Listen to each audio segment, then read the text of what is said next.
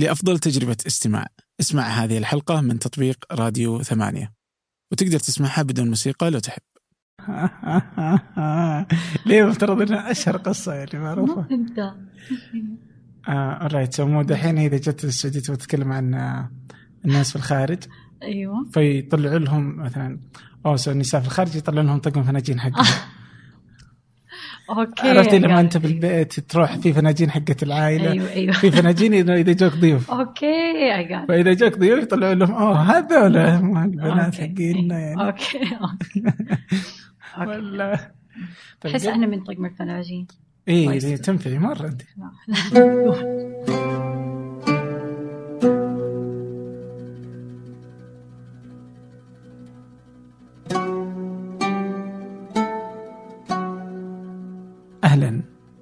كل يوم أحد ضيف معي أنا عبد الرحمن أبو مالح في بودكاست فنجان. سنأخذ من كل مذاق رشفة عن الثقافة والفن والتقنية والمستقبل. مذاق فيه الكثير من القصص والتساؤلات والتجارب الغريبة. لا معايير ولا مواضيع محددة لكن الأكيد هنا الكثير من المتعة والفائدة. هذه الحلقة هي الحلقة رقم 81 لبودكاست فنجان شكرا لكم على الاستماع والنشر والتقييم. حلقة زهور الماضية انتشرت بعيدا وعاليا. ردودكم ورسائلكم لنا ولزهور كذلك. عنت لنا الكثير. تقول زهور بأن عدد طلبات التطوع والأسئلة التي وصلتها والترتيبات التي قاموا بها مع المنظمات لمباشرة العمل في رمضان ستكون نقطة تحول في حياة الكثير. شكرا. شكرا لكونكم أصدقائنا المجانين. وجزءا من صناعة التاريخ والتغيير. ولا تنسوا بأن نشركم وتقييمكم للبودكاست على آيتونز يوسع من دائرة المستمعين له. وإذا كانت لديكم اقتراحات لضيوف رهيبين أو أفكار رهيبة من شأنها تحسين البرنامج أرسلوها على tips كوم حيث أقرأ جميع الرسائل شخصيا. وقبل أن نبدأ أود التنبيه بأننا واستكمالا لسلسلة وثائقيات ثمانية على حياة أناس في هذه المملكة. يمارسون هواياتهم الغريبة بشكل غريب. نشرنا قبل أيام وثائقي لطيف لحياة شخص أكثر لطافة ومذهل في مكة. إنه ماجد الأهدل أو ابن السيدة فاطمة كما يعرف نفسه. ولد ولد سيد هاشم. ولد سيد هاشم ولد مين؟ فأنا ولد فاطمة. وأعرف بأمي. أنا أنتمي للشارع بكامل حركته. إن أردت تسميني مصور شارع سميني مصور شارع. مشاء في الشارع مشاء في الشارع. يبغى لك صورة في المكان غريب. وأحاول دائما أتفقد حالة الشارع بهذه ال- ال- اللقاءات البسيطة بال كعشة طارت صح؟ ماجد عن- وقضاء يوم واحد معه في شوارع مكة وبين كتبه لا يمل. يمكنكم مشاهدة الفيديو على قناة ثمانية على اليوتيوب. مع بقية إنتاجنا هناك. وأما الآن لنبدأ.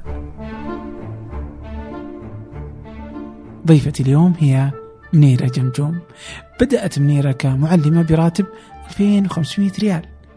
بعد أن تخرجت من جامعة دار الحكمة بجدة حتى حصلت على درجة الدكتوراه في التربية من جامعة أوكسفورد لن نتحدث عن التعليم بطريقة بائسة صدقني. منيرة رائعة جدا. الآن هي شريك مؤسس ورئيس تنفيذي لشركة إمكان للتعليم. شركة استشارية للتعليم وتطوير المدارس في السعودية. لاحظ لاحظ تطوير المدارس. مو فتحها وتجارته بها. إمكان شركة صغيرة وناشئة وهي امرأة وسبعين في المئة من موظفيها نساء. وتتعامل هي مع النظام الذكوري الأكثر بيروقراطية. وزارة التعليم. تعيش منيرة في دبي ومقر شركتها وين؟ في جدة وعملائها وين؟ في الرياض لكن لحظة دبي؟ ليش دبي؟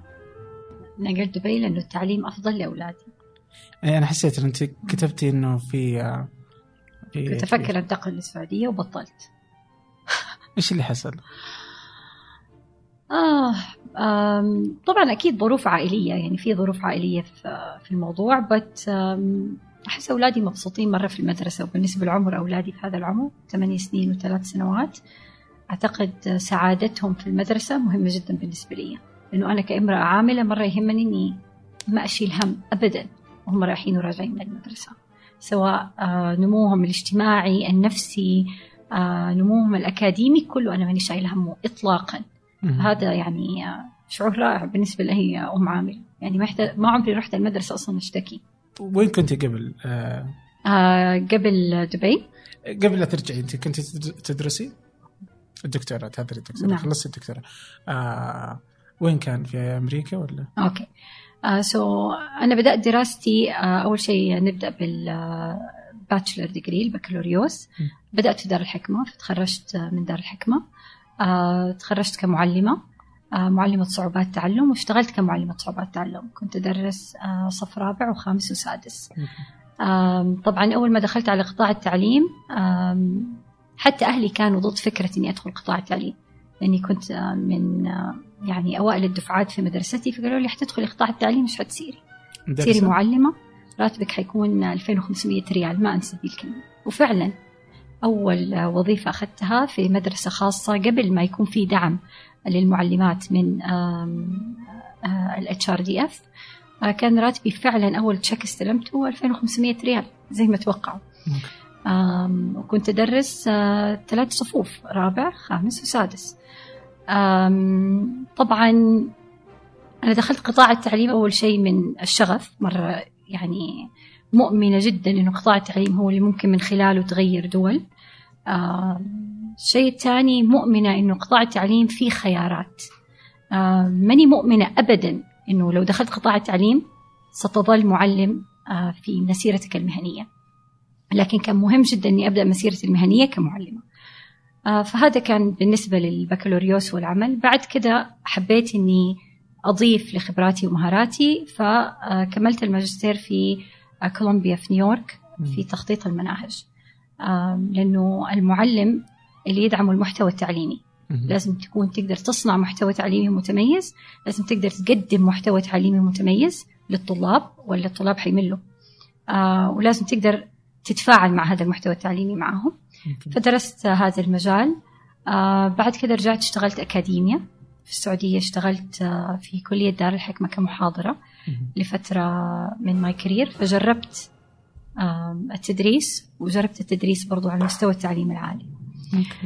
آه بعدين زي ما تفضلت وقلت آه كملت الدكتوراه في تدريب المعلمين في بريطانيا في أوكسفورد مم. ما شاء الله خلصتي عام كم؟ خلصت 2011 2011 أي طيب وين تعلمتي فرنسية؟ تعلمت الفرنسي من الشارع الصراحة والله؟ أي. آه. أنا قلت إنه آه. في مرحلة من التعليم كانت لا لا فرنسا لا يعني. لا أبدا ما تعلمت في فرنسا تعلمت بالفهلوة زي ما يقولوا أوكي وحبيته جميل طيب دحين آه، أنت رجعتي من آه، من بريطانيا إلى السعودية بعدين فكرتي وين تحطي أولادك؟ آه، أنت قلتي كذا اللي ما زلت أحلل بعض الأمور وأقلبها في رأسي لكن وقت أطفالي ثمين. آه، ربما اثمن من وقتي لأن حياه الحياة أمامهم وقت أطفالنا في المدارس ثمين. يا ترى هل نحن نخطط هل نحن خططنا للأفضل من ناحية الكم والكيف؟ لم أقرر آه، بعد في مسألة الانتقال. والظاهر انه انتقلتي. آه إيش اللي حصل؟ أنا لم أنتقل آه، إلى السعودية بعد طبعا انتقلت للإمارات أم، قررت إني أنتقل للإمارات زي ما قلت لك عشان تعليم الأولاد. شعرت إنه في فترة من حياتي حرجع أنتقل فيها للمملكة أكيد. ويهمني جدا إني أخدم المملكة بكل ما أملك. مم. آه، سواء كان عن طريق إمكان عن طريق تطوير التعليم عن طريق كل المشاريع اللي إحنا نسويها. لكن في نفس ال- الوقت زي ما أنا كتبت أولادي يجوا become first أولادي أول. آه، فين هي آه، فين المكان المناسب إنه أولادي يترعرعوا فيه؟ إنه ياخذوا تعليم آه، يكون آه، عالمي تعليم يتعرفوا فيه على ثقافات مختلفة. هذا يهمني جدا لأني أنا بحضر أولادي للمستقبل. أنا بحضر أولادي إنه ممكن يعيش في أي بلد. أنا ما أعرف بعد 25 سنة آم، كيف ح... كيف حيكون شكل العالم. فأنا دائما أقول لأولادي عبد الله وياسمين مم. إنه أنا أبغاكم تكونوا international standard حتى ياسمين بنتي أنا عمرها ثلاث سنوات.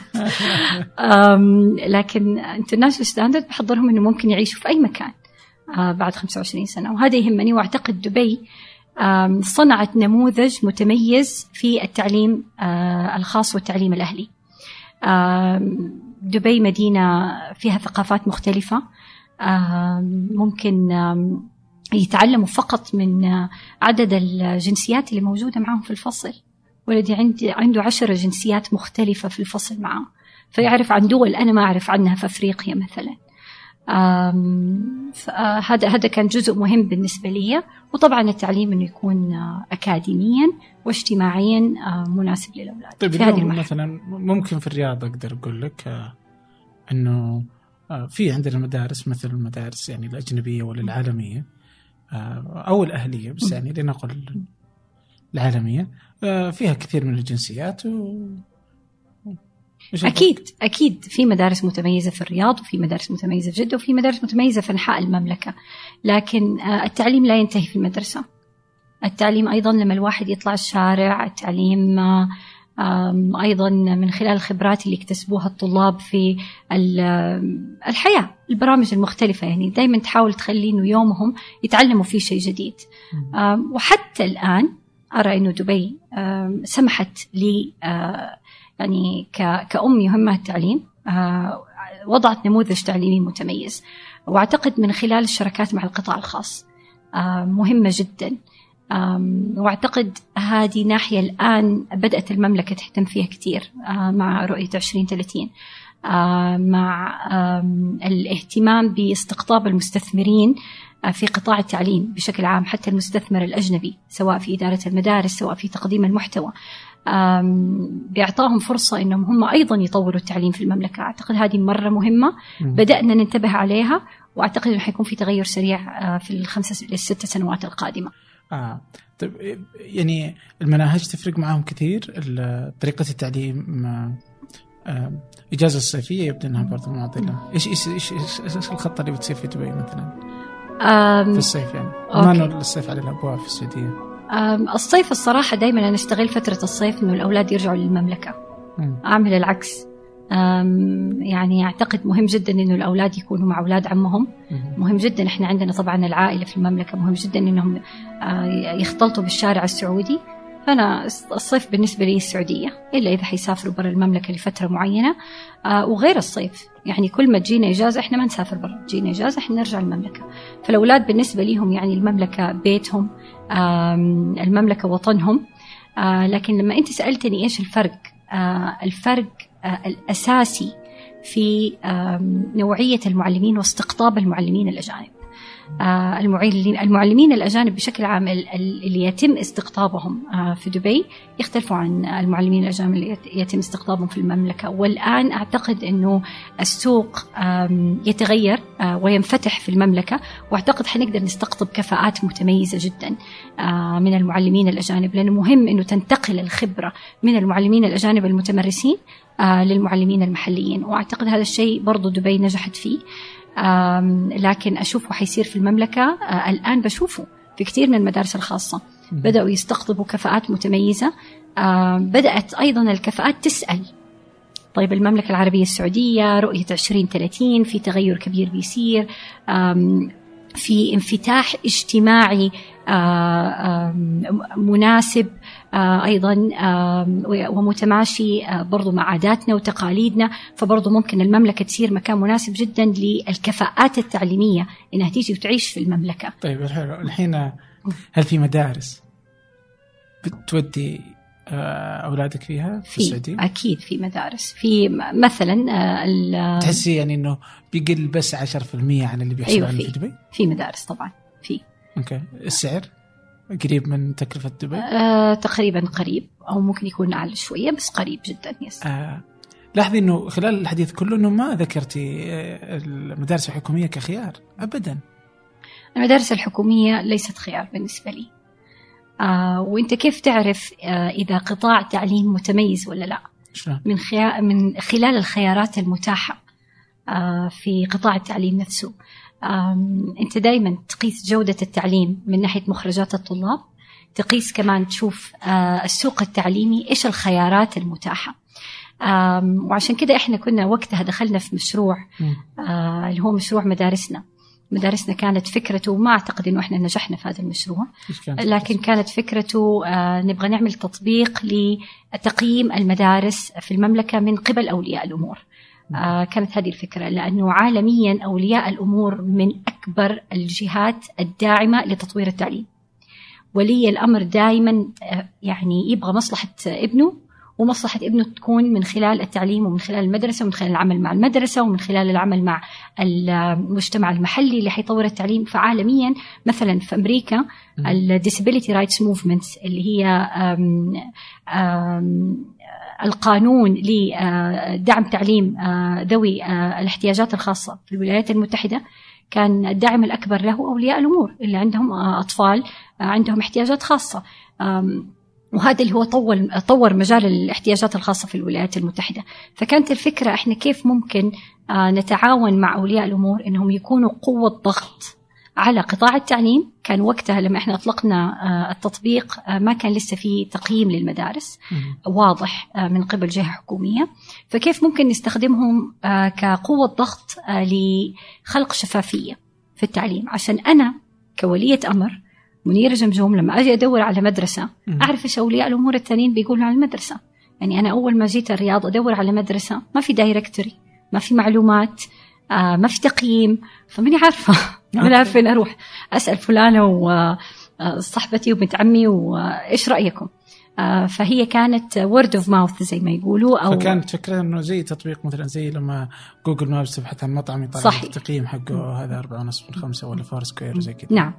فكنا نجحنا أعتقد في آه، بناء قاعدة البيانات حقت المدارس لكن آه، هل المجتمع يقيم المدارس كأولياء أمور؟ لا ما لاحظنا إنه في طلب. يفرق إذا قيموا.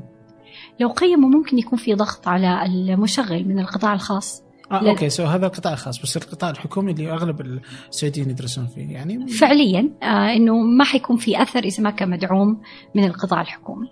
آه وبما إنه القطاع الحكومي ما وصل لمرحلة شفافية تامة في أداء المدارس فأعتقد إنه إحنا بدأنا أحيانا زي ما يقولوا أحيانا تكون الفكرة جيدة لكن أنت بدأتها في الوقت الخطأ.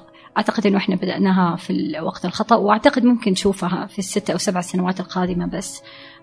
إحنا قررنا إنه نتوقف عن هذا المجال. ف اليوم كذا اللي أتصور إنه أغلب الناس يعني واللي مضطر يعني سو إما إنك تودي أولادك إلى مدارس أهلية أو م. عالمية آه وكل ما كانت أفضل كل ما كانت كلفتها أعلى.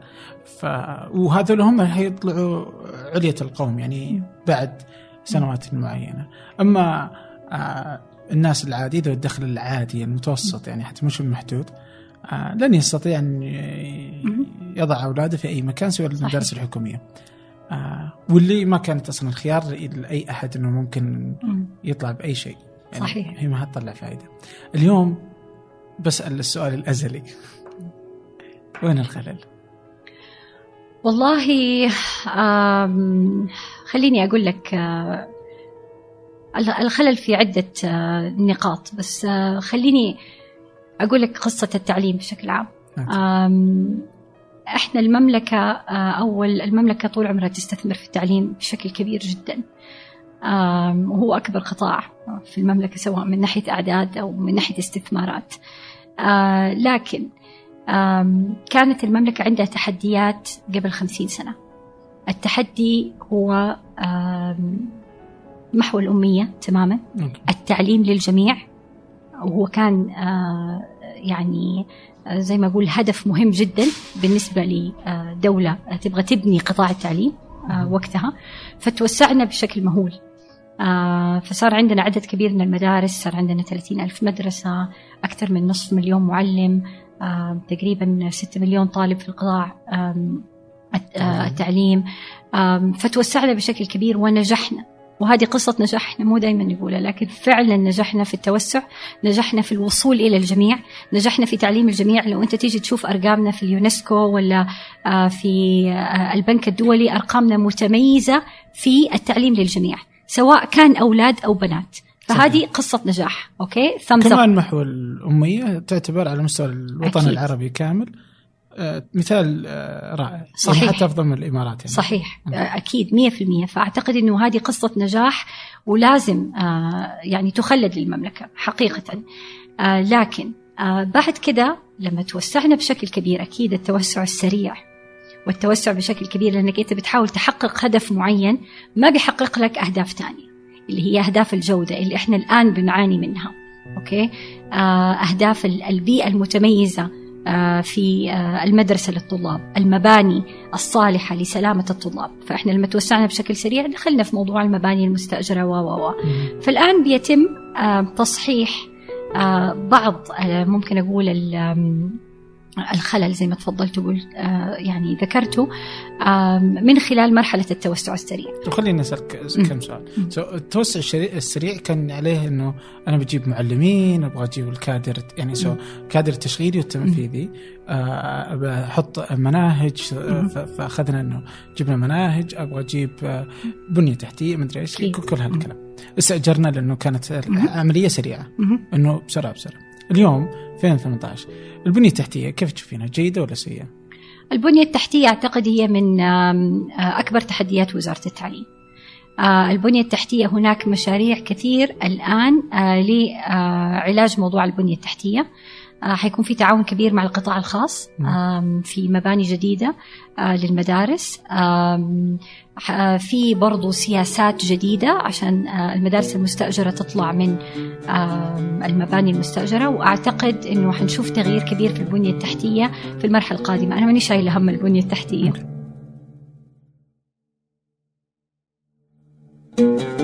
بس حاليا هي جيدة ولا كيف؟ هي ليست جيدة حاليا okay. الكادر التعليمي آه، كيف تشوفين المعلمين؟ الكادر التعليمي إذا آه، بتقيمينهم يعني آه لم يحدث تقييم آه ل آه يعني هل تسألني هل في بيانات إني أنا أجاوبك من بيانات ما في بيانات اي لا لا يعني. من تصور لكن يعني. ال- الكادر التعليمي أكيد آه، ليس بالمستوى المطلوب لنقل المملكة للمرحلة اللي هي تبغى تكون فيها. يعني قضية التعليم أنت يعني مسكت الجرح. قضية التعليم هي قضية آه، موارد بشرية بحتة. هي HR.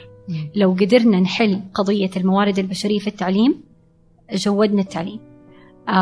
لو عندنا معلم متميز جودنا التعليم. لو عندنا قيادات مدرسية متميزة حلينا مشكلة التعليم.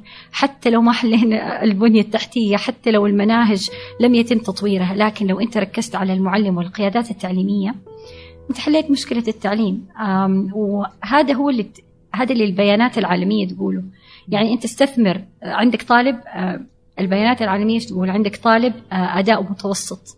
أعطيته معلم متميز حيصير أداؤه في خلال ثلاث سنين الطالب آه، حيرتفع مستواه 30% مم. آم، إذا أعطيته معلم عادي ما حيتغير إذا أعطيته معلم سيء الطالب سيتراجع بأكثر من 30% إحنا اي المعلمين عندنا؟ فإحنا عندنا بين متوسط آه و أداء أقل آه، من عادي. آه لكن فالطالب إذا ما بقي على نفس مستواه. سيتراجع. لكن- هذا وفقا للمعلم اللي نملكه اليوم. نعم. لكن آه وهذا اللي حصل فعلا. يعني إحنا فعلا تراجعنا. يعني آه هذا هو اللي البيانات تقوله. إحنا تراجعنا في 2011 كان أدائنا في الاختبارات الدولية آه أفضل من 2015 الآن إحنا حنطلق الاختبارات الدولية مرة أخرى.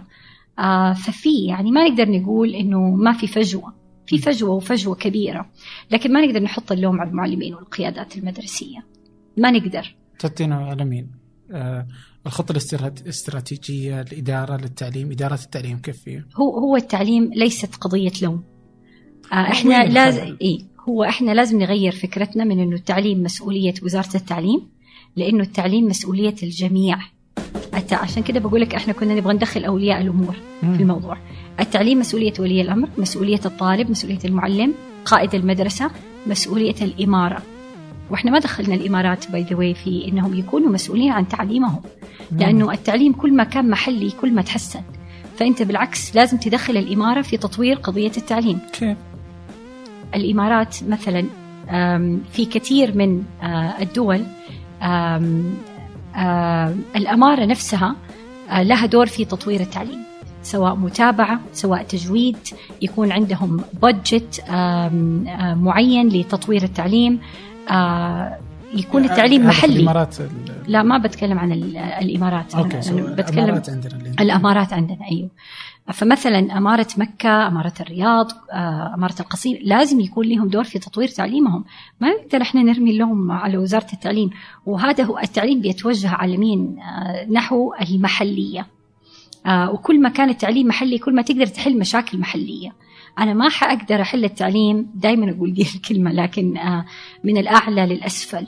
أنا لازم أحله من الأسفل للأعلى. إحنا صار لنا 20 سنة بنحل التعليم من الأعلى للأسفل وهو ما هو مسؤولية الوزارة. وهو أنت بذلك تقصدين إنه من الوزير اللي إحنا نسويه من بالعادة إنه نحل مشكلة نغير الوزير فمجرد تبديل وزراء؟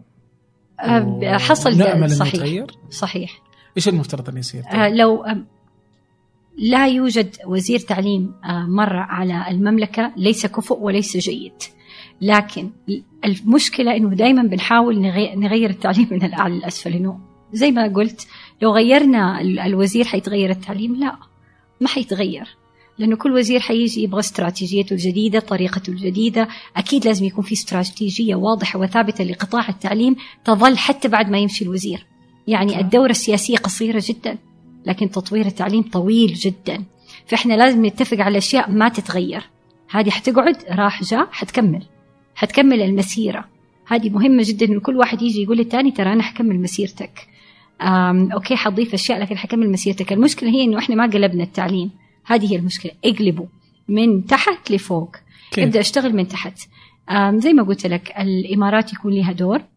عشان تشتغل من تحت لازم تبني قدرات محلية معناتك لازم تركز على المعلم ولازم تركز على قيادات المدارس وأنا أحب أسميهم قيادات وليس مدراء مم. لأنه هي ما هي شغلة إدارة هي شغلة قيادة لتحويل مؤسسة هي مؤسسة زي startup زي ال startup اللي عندي أنت عندك مؤسسة اسمها المدرسة فأنت لازم تقودها إنك أنت تغيرها فلما أنت تجهز قيادات بكفاءات معينة في منطقة معينة مم. ومعلمين بكفاءات معينة حتبدأ تشوف التغيير والتغيير دائما يكون على مستوى المؤسسة وعلى المستوى المحلي وبعدين لازم يكون في اختلاف حتى في المناهج على المستوى المحلي. ما فيها شيء يكون في مناهج وطنية وفي نفس الوقت آه زي ما تقول طبق إضافي محلي للقصيم للرياض آه آه لأهل مكة. بالعكس هذا مهم جدا. فبذلك انت تبغي تفككي الوزارة من انها تصبح وزارة تشرف على 200 300 كم عدد المدارس اللي عندنا اليوم في المملكة؟ 30 ألف 30000 أي. سو بدل ما تشرف على تقريبا. 30000 مدرسة ومئات الألوف من المعلمين إن تصير تشرف على الأمارات هذه أو على ال- الإدارات اللي في المناطق أكيد آه إدارات المناطق مهمة جدا وهي اللي ت- وهذه وكل إدارة عندها الصلاحية الكاملة ت- تطور التعليم. لتطور التعليم. نعم. ويصير دور الوزارة إشراف على هذا نعم. التطوير العام؟ نعم. مم. أنا كتبتها أكشلي في مدونة وقلت إنه هناك 64 قائد ممكن يغيروا التعليم. آه 46 قائد ممكن يغيروا التعليم آه في المملكة. آم وكنت أقصد الإدارات التربوية. ما حد بيعبر الإدارات. إي ما منها. آه يعني هي كل شيء آه. مركزي موجودة لكن الإدارة يعني لازم تكون خلية إنها تطور ال- المنطقة. وعشان كده بقول لك الكفاءات التعليمية الكفاءات القيادات القيادات هذا أهم شيء. يعني آه، لازم يعني يكون الصرف على التعليم في في هذه ال- الجهة. آه، طبعا معظم الميزانية التعليم تذهب معظمها رواتب. آه، أكثر من 90% من ميزانية التعليم هي رواتب للمعلمين والقيادات التعليمية. معناها أنه أنت عندك ال ال ممكن أقول ميزانية التطوير ليست كبيرة. عشان كده لازم نختار فين كل قرش يروح.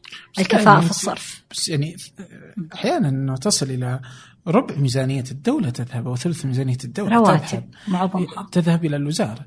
وشفنا مثلا في عهد الملك عبد الله كان في تطوير المناهج تطوير التعليم كانت في إدارة كاملة مستقلة مم. أو تحت إشراف الظاهر الملك نعم. بعد. نعم. آه لتطوير التعليم. نعم. آه عندنا آه وزير التعليم الحالي آه دكتور أحمد العيسى ذكر في كتابه إنه إنه مدارسنا ما هي إلا كتاتيب يعني بس. متطورة في مباني. آه اليوم آه اليوم أنت ما تقدري تدرسي أولادك في المدرسة، اليوم أنا كل يعني اليوم عندي أخوين يدرسون في يدرسون في مدرسة حكومية. وتعليمهم يعني نفس تعليمي وتعليم بائس جدا يعني. مم. آه كيف تسوي retweet وكيف تسوي like في كتاب الحاسب الآلي. مم. عشان كده بقول لك ما هو مسؤولية وزارة التعليم. مسؤوليتي إيه، ومسؤوليتك و... أنت ذكرتي برضو في منتدى جدة الاقتصادي 2016 إننا لا نريد حل مشاكل التعليم لأن المنظومة بأكملها يعني عفى عليها الدهر. مم. اليوم لو أنت وزيرة كيف كيف يعني كيف تصنعي الشكل؟ اللي تحسي إنه أوكي بهذا الشكل. أو إنه الوزير ما يقدر يسوي شيء. إنه مفترض انها تجي من فوق. لا أكيد الوزير والقيادات التعليمية عندهم صلاحيات إنه يعملوا أشياء أكيد. وأعتقد في أشياء كثير يعني زي ما قلت لك في برامج كثير لتطوير التعليم. لكنها لا تصل بالشكل الصحيح إلى المدرسة ولا تصل بالشكل الصحيح إلى الطالب لكبر المنظومة ولأنها مركزية. أول شيء أنت سألتني سؤال لو كنت وزير التعليم إيش حتسوي؟ شيل ملفات كثير اهتم بالمعلم والقيادات المدرسية. إيش بتسوي بالمعلم؟ آه، رخص المعلمين من أهم البرامج اللي لازم تصير وسيتم إطلاقها قريب مهمة جدا التطوير المهني للمعلمين مهم جدا بناء قيادات مدرسية متميزة مهم جدا شيل مسؤولية التعليم من كتفك آه، يعني لو أنا ذكية حقول التعليم هو مسؤوليتي. التعليم مسؤوليتي معاكم. دخل أولياء الأمور معك في إصلاح التعليم. دخل الشركات. أعمل آم، زي ما تقول اتحاد من الشركات المهتمة بتطوير التعليم. نسميه اتحاد تطوير التعليم في المملكة. الشركات كلها لها انسنتيف إنها هي تطور التعليم في المملكة كلها. من الشركات الأجنبية اللي بتشتغل في المملكة للشركات المحلية. أخلق آه، قطاع خاص متميز لكنه مراقب مراقبة جيدة من وزارة التعليم. ودخل الجميع معك آه، لأنه هي ما هي شغلة وزير الوزير ما يقدر يتحمل على عاتقه مسؤولية تطوير التعليم. عشان كده أنا حجيب معايا ناس مرة كتير وحقول لهم تعالوا طوروا التعليم معايا. وكل واحد يشتغل في محله وفي مكانه. وتستطيع بعدين أنت تقيس آه هذا الشيء سواء عن طريق الإدارات التعليمية عن طريق الأمارات زي ما قلت لك عن طريق المشاريع ال- المختلفة آه، اللي ممكن تعمل تطوير للتعليم. الشيء الثاني اللي مرة مهم وما تسوى إلى الآن آه، اللي هو أنه ميزانية التعليم هذه صعبة شوية بس لا تظل في الأعلى. ميزانية التعليم لازم تتوزع للإدارات التعليمية بحسب احتياجاتهم ويكون عندهم صلاحية ميزانية حقيقية تطويرية. ويكون عندهم صلاحية لتطوير القطاعات المختلفة الموجودة عندهم والتحديات الموجودة عندهم. التحديات في فرسان ما هي زي التحديات في الرياض. صحيح. المنطقة هناك لازم تحل مشاكلها ولازم أنا أحملها المسؤولية أنه هي تحل مشاكلها وأتابع معها وأدعمها. يعني أنا مؤمنة في شيء آه، في القيادة ودائما آه، أعمله عندي في الشركة. أنه أنت لازم يكون سقف توقعاتك عالي جدا. في نفس الوقت آه، يكون رعايتك لهم عالية جدا. أنا وأنا هذا الشيء مع فريقي يعني أنا أتوقع منهم الامتياز. يعني إذا حقيقي إذا شيء ما عجبني يعني يصير في مشكلة في المكتب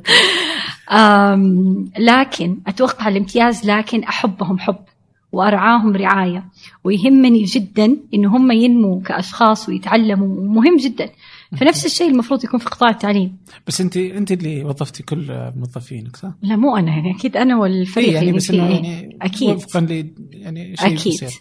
ماذا لو كانت المشكلة هو إنه إن الموظفين وكثرتهم الموجودين يعني كم هناك سياسات ماذا لو كانوا كل صحيح. الموظفين غير قادرين على اللي أنت تبغيه يا. يعني غير مؤهلين للعمل لتطوير وجعل الطلاب قادرين للوصول إلى عام 2018 ماذا عشان عشان جالسين بقول لك عام أيوه. 1910 أيوة، فاهم عليك. عشان كده هنا في سياسات تقدر تعملها تحاول يعني تغير الموارد البشرية في قطاع التعليم زي ما قلت لك. حقول لك مثال لبعضها. بعض السياسات طبعا اللي هي زي رخص المعلمين. هذه حتحط آه، حافز للمعلمين. أصلا مو حافز هو سياسه لازم أنت يصير عندك رخصة. فالله لا يهينك. آه، هذه هي معايير المعلمين. لازم التعليم يصير عمل مهني. آه، في دورات معينة لازم تاخذها عشان تقدر تاخذ الرخصة. هذا أول شيء. ولو ما أخذ الرخصة؟ لا لازم يكون في سياسة أنه كل معلم يدرس في مدرسة حكومية أو أهلية في المملكة يجب أن يكون مرخص. خلاص يعني it's policy حكومة top down يعني في أشياء لازم تيجي من فوق سياسة سياسة تغيير. إذا ما أخذ رخصه يطلع برا؟ صح يس تتوقع ما يدرس. أوكي. أو ياخذ آه، يعني مكان إداري عمل إداري بدل ما إنه هو يدرس. لكن إذا أنت تبغى تدرس لازم تكون مرخص لأنه في معايير مهنية معينة أنت لازم تحققها. هذا خلص المطلوب. هذه السياسة الأولى. السياسة الثانية اللي ممكن تسويها يمكن أنا ممكن أكون متحيزة نوعا ما في هذه السياسة لكن تأنيث التعليم الابتدائي. okay. okay؟ أم، عندنا بيانات كثير تقول إنه المعلمة بشكل عام أفضل من المعلم. بشكل عام في التأهيل في الأداء في العمل مع الطلاب وكل هذه الأشياء. آه، في اختبار كفايات المعلمين واضح الفرق بين السيدات والرجال. تأنيث التعليم الابتدائي حيخلق آه، نقلة نوعية في تعليم الأولاد. آه، عالميا آم، 90 تقريبا 80% ترى عالميا من اللي يعلموا ابتدائي سيدات. إحنا عندنا 40% ليش؟ خلاص أنا أنث التعليم الابتدائي وتكلم عنها الوزير. ما أعرف فين وصلوا في مرحلة التطبيق آه لكن أعتقد أنه ال- تعليم الأولاد اللي يعاني جدا في المملكة مش تعليم البنات حيستفيد من وجود معلمة الين صف رابع أو خامس على حسب إيش المجتمع وثقافة المجتمع تتقبل في المدارس الحكومية. هذه تاني طريقة ممكن تغير فيها ال HR في التعليم. ثالث طريقة اللي هي ال- الاستثمار الأجنبي والكفاءات الأجنبية آه، اللي الآن بدأت زي ما قلت لك تهتم آه، بال يعني بشكل عام بالسوق السعودي وأعتقد حتى لو نجيبهم لفترة مؤقتة حتى لو نقول أنا حجيب عدد معين من المعلمين الأجانب للمملكة في الخمسة أو ست سنوات القادمة عشان يختلطوا مع معلمي السعودية.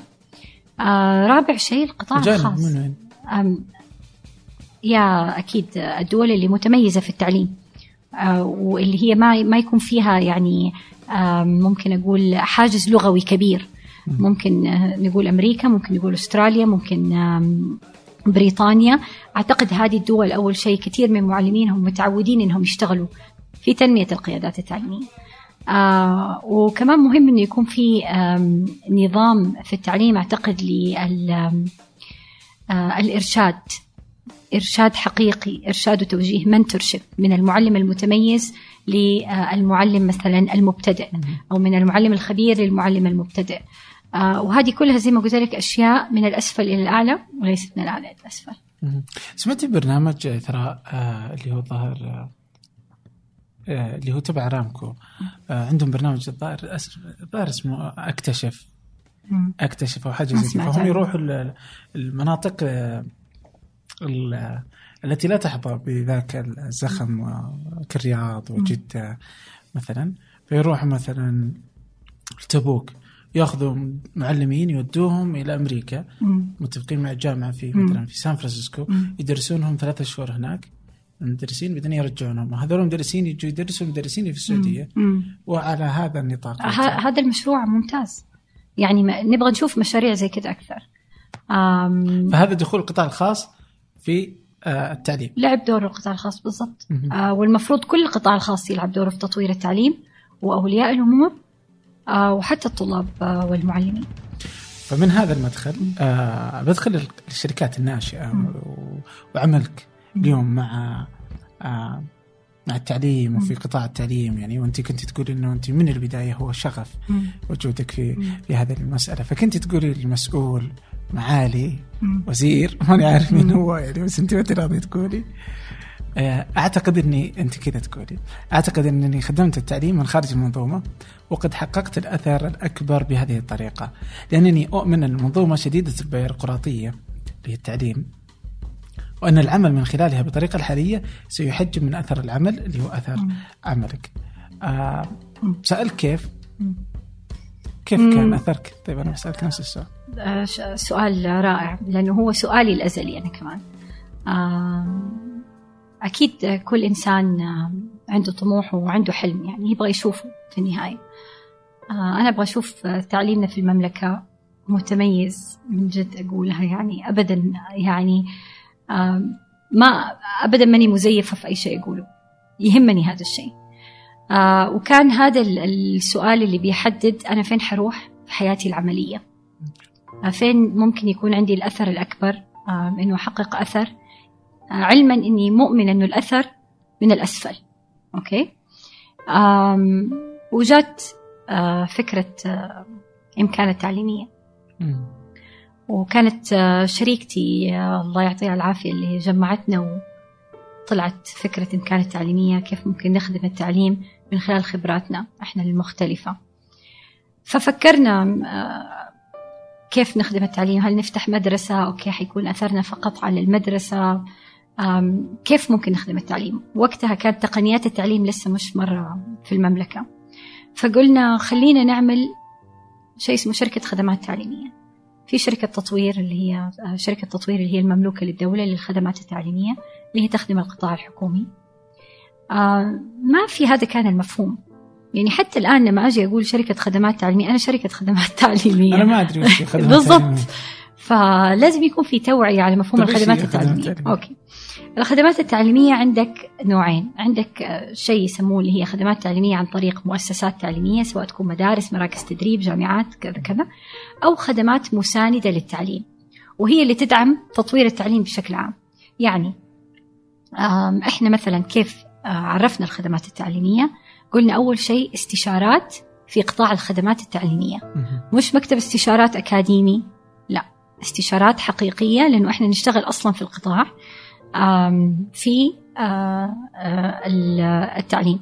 فمن خلال الاستشارات لقينا إنه ممكن نشتغل كثير استشارات. يعني حتى بننافس شركات الاستشارات العالمية في قطاع التعليم. م. أنا ما حروح أقعد أعمل 60 قطاع وأقول لك أنا خبير في 60 قطاع. لا هذا قطاعي وأشتغل فيه.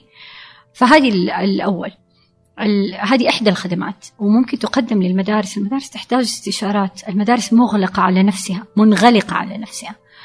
آه، فتحتاج أحيانا أحد يجي من برا يعمل لها اوديت زي ما إحنا نعمل مثلا آه، تقييم. آه، لأي مدرسة معينة. يعمل لها استراتيجية. يساعدهم في النمو. إذا عندك مثلا مدرسة متميزة تبغى يبغوا يفتحوا فرع لمدرسة ثانية فيحتاجوا خبير يجي يساعدهم. نعم. الخاصة. أيوه, أيوه. المدارس الخاصة. مسكينة الحكومية. لا المدارس الحكومية المدارس الحكومية زي ما قلت لك لو صار البادجت أو الميزانية التعليمية على مستوى المدرسة أو على مستوى الإدارة ممكن وقت الإدارة تصرف فلوس على استشارات لتطوير المدارس. فهمني والمفروض كذا يصير. يعني المفروض المدير يكون عنده مدير المدرسة الحكومية يكون عنده بادجت لتطوير مدرسته. يدوهم خمسة آلاف ريال عشان إيش يسوي فيها. من جد إيش يسوي فيها؟ كيف يطور؟ كيف تقول هو قيادة تربوية؟ إذا أنت ما بتسلمه فلوس وتقول له طور مدرستك فلوس وصلاحيه بعد. فلوس وصلاحيه يعني فلوس أكيد صلاحية أكيد. ما يسوي شيء. إذا أنا قائد مدرسة في خمس سنين وأعرف بالضبط إيش هي احتياجات مدرستي لسه حكلم المكتب التعليمي والإدارة التعليمية عبال ما تنزل لي الخدمات اللي هي يقول لك one size fits all مقاس واحد للجميع ما ينفع. فلازم يكون عندي فلوس أطور مدرستي. فعشان كده هذه كانت الجزء الأول من الخدمات. الخدمات التعليمية الثانية اللي هي تدريب وتأهيل للعاملين في قطاع التعليم خدمات أخرى تطوير محتوى. زي اللي أنت تسويه. محتوى تعليمي. أنا لازم أطور محتوى تعليمي مختلف. إلى متى سيظل المحتوى التعليمي رسمي؟ أوكي؟ إلى متى إحنا حنقعد آه، نطبع كتب؟ يا جماعة الناس انتهوا من طباعة الكتب التعليمية. لازم يكون في معايير للمناهج وبعدين السوق ينفتح للناس إنها تعمل محتوى متميز والمعلم يقدر يختار إيش المحتوى اللي هو يبغاه ويعطيه لطلابه. لأنه في محتوى متميز في السوق مرة كثير ليش أنا ربي حاكرني على الكتاب المدرسي؟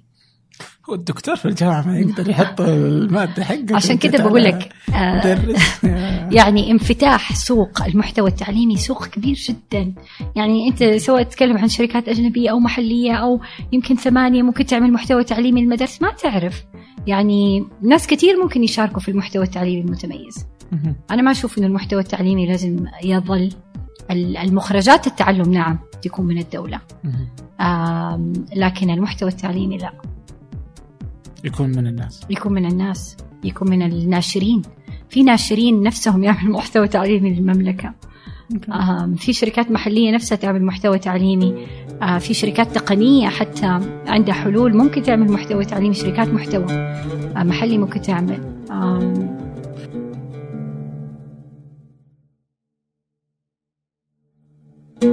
لكن اللي صار ترى إلى الآن يعني لما خانتني الذاكرة إنه السنة اللي فاتت واللي قبلها إنه وقع الوزير على إنه تطوير التعليم وتطوير المناهج إنها تصبح إلكترونية مع شركة موجودة في جدة. طب لو صارت بس إنه المناهج؟ بس إنه يعني بتصير عن طريق خلاص هذه الشركة وإحنا الحكومة وأنا حق قلت لك أنت تسوي لي ذا فخلاص يعني بس اللهم إنه الكتب تتحول إلى ايباد ورواد المستقبل وما أدري إيش وزي كذا يعني هي زي ما أنت قلت بالضبط إنه المحتوى لازم ما يكون رسمي حتى لو صار تقني حتى أيوه يعني بس أيوه. اللي الان أحس إنه لا يزال رسمي اللهم إنه رسمي. شكله. من فبيصير من كتاتيب إلى. ورق إلى آيباد صح. أي تغير الآلة. وفي الأخير. تلقى بالضبط زي ما قلت المحتوى زي ما هو رسمي ما تهم الآلة بقدر ما يهم المحتوى. آم، فهذه سياسة ترى. يعني هذه سياسة أنت لازم تتخذها. إنه أنا الآن حفتح المحتوى للجميع لكن ما أقدر أتخذها إلا لما أكون جاهزة إني أفتح المحتوى. فأعتقد من ناحية الجاهزية ما إحنا جاهزين إنه نفتح المحتوى للجميع. آه لأنه المعلم متعود على الكتاب المدرسي فأنا ماني جاهزة. كان كيف فجأة أقول له روح استخدم محتوى؟ ما هو متعود إنه هو يروح يدور على محتوى تعليمي جيد؟ كيف يقيم المحتوى؟ آه المدرسة ما هي جاهزة. المدرسة لسه تستنى الكتب. يعني كان لازم أوريك صور الكتب وهي بتنشحن للمدارس. لكن لازم نبدأ نجهز نفسنا لهذه السياسة أعتقد. مفترض. أنت في الشركات الناشئة أو في الخدمات التعليمية كنت تقولي إنه الشركات آه، مهمة. كحافز لنظام التعليم كنت تقولي لو أنا من منشآت اللي هي مم. هيئة مم. المنشات الصغيرة المتوسطة والصغيرة إني سأركز على قطاع التعليم نعم كي- كيف ممكن هذا يتم يعني؟ أوكي أعتقد يعني منشآت آه، لازم تحدد وأعتقد بيعملوا هذا الشيء بس إنه يحددوا القطاعات اللي فيها نمو كبير مم. آه، والقطاعات الكبيرة وكمان يربطوا أهدافهم بالأهداف التنموية للمملكة. أنا لازم أطور قطاع التعليم ومنشآت لها دور في تطوير قطاع التعليم. لأنه المنشآت الصغيرة عالميا لها دور في تطوير قطاع التعليم. المدرسة منشأة صغيرة. الحضانة منشأة صغيرة. حضانة الحي. آه، شركات الخدمات التعليمية منشآت صغيرة. آه، أنا قلت كمان لما كتبت قلت أنا ما أقدر آه، أروح أخدم في الخفجي. وأخدم في المدينة. صحيح. وأخدم في جدة. أنا أبغى ألف شركة تخدم المدارس. آم، آه، وهو قطاع أول شيء عندنا خريجين كثير من قطاع التعليم. كيف ممكن تحولهم لرواد أعمال؟ مم. كيف ممكن مهاراتهم وخبراتهم ودراستهم تتحول لريادة الأعمال لدعم قطاع التعليم؟ قطاع التعليم قطاع آه، جيد جدا للمرأة. جيد جدا لحتى الشركات اللي عندها حلول تقنية. آه، لأنه عندك ال- الجروب اللي أنت تبغاه. عندك ال- الشباب عندك المعلمين عندك كلهم موجودين في المدارس يعني تقدر تستقطبهم هناك. فهو قطاع كبير جدا إنك أنت تخلق فيه شركات صغيرة تحل مشاكل التعليم. الوزارة ما حتحل مشاكل التعليم. المجتمع حيحل مشاكل التعليم. لو عندك شركات صغيرة تحل مشاكل التعليم مدرسة مدرسة. حليت التعليم كمان. يعني طريقة مختلفة. وأكيد منشآت لها دور في أول شيء تحديد القطاعات اللي حتكون في قطاع التعليم نبغى ننمو فيها. إيجاد ممكن نقول آه، الأشخاص اللي عندهم آه، القدرة على بناء شركات في هذا المجال ودعمهم. الاستثمار أكيد. صندوق الصناديق اللي هم برضه أكيد شغالين عليه. آم، وقطاع مربح ليس غير مربح يعني هو إنه في قطاع اللي يسمونه مثلا القطاعات الخدمية مم. زي توصيل وصل مدري إيش زي نعم. كذا في عندك القطاعات المالية الفانتك مم. مم. واللي هي يعني مم. لا تزال يعني أيوه يعني ولدي. تحبو في السعودية أيوة. يعني يعني مفترض يفكوا مم. عن عنها ال- القيود في عندنا ال- اديوتك يس فهو القطاع التعليمي مم. آه، آه، التقني. أو الشركات اللي زي كذا. وأنت تقولي إنه صناعة التعليم ليست ضخمة فقط صناعة التعليم تشهد اليوم كثيرا من التغييرات مم. ربما أسرع من أي تغيير آخر في تاريخ هذه مم. الصناعة مم. فنرى الشركات عالميا وهي تبدع لملء الفجوات وإنشاء تقنيات مم. جديدة لخدمة مم. هذا الحقل. بشكل متزايد. إيش في شكل كذا عالمي يعني علشان أربط لما تجي تقولي لي اليوم هذا القطاع الموجود وإنه ضخم. وإنه مفترض المنشات تركز عليه وإنه الحكومة تركز عليه وإنه هو جزء من التعليم. إيش في شكل عالمي يعني أو شركات عالمية. تسوي شيء زي كذا؟ في شركات عالمية كثير أبدعت في تطوير التعليم ممكن عندك آه، شركات الناشرين اللي هي سواء تتكلم عن بيرسون أو ماكجرو هيل أو كل هذه الشركات الكبيرة في النشر اللي هي الآن دخلت في قطاع تقنيات التعليم حولت كل المحتوى حقها تقني آه، عندها حلول تقنية آه، تدعم تطوير المدارس فعندك هذه الشركات الكبيرة عندك شركات ناشئة خلقت حلول للمدارس في التواصل مع أولياء الأمور حلول في تدريب المعلمين مرة كثير برضو معظم معظم by the way قطاع تقنيات التعليم في الولايات المتحدة. يعني آه، آه، الأمريكية. يعني it is آه، أول شيء أكبر investment حتى ال investment من الصين يجي للشركات الموجودة في أمريكا. آه، فال edutech متميز جدا في الولايات المتحدة الأمريكية. آه، ليس بالقدر في آه، الدول الثانية ونتمنى أنه نشوفه في دول ثانية. آم، عندك طبعا آه، آه، قادت تغيير كبير في التعليم العالي من خلال الموكس اللي هي التعليم المفتوح للجميع. اللي هي زي منصة رواق واوا. آه، التعليم المفتوح للجميع غير كل شيء. خلى آه، العلم مفتوح للجميع. آه، عندك تقدر توصل لأفضل العقول من خلال هذه المنصات. تقدر تتعلم على راحتك وبطريقتك. وكمان تاخذ شهادة. فدور الجامعات في السنوات القادمة حيتغير بشكل كبير عالميا. ولازم ال- المملكة يعني تواكب هذا التغير له الشكل مم. العالمي. تحسينه مربح؟ اللي هو إيش التعليم المفتوح ال- لا لا قطاع الاستثمار في التعليم. الاستثمار في التعليم. آه، مربح من ناحيتين هو ديفنتلي مربح آه، لكن هو آه، مربح من ناحية اجتماعية. واقتصادية آه، يعني تصحى الصباح مبسوط إنه أنت بتشتغل في التعليم يعني آه، وأيضا مربح من ناحية مالية أكيد هو مربح. اللي عندهم مدارس ربحانين 30 40% نت بروفيت أوكي. آه انت كنت تقولي مع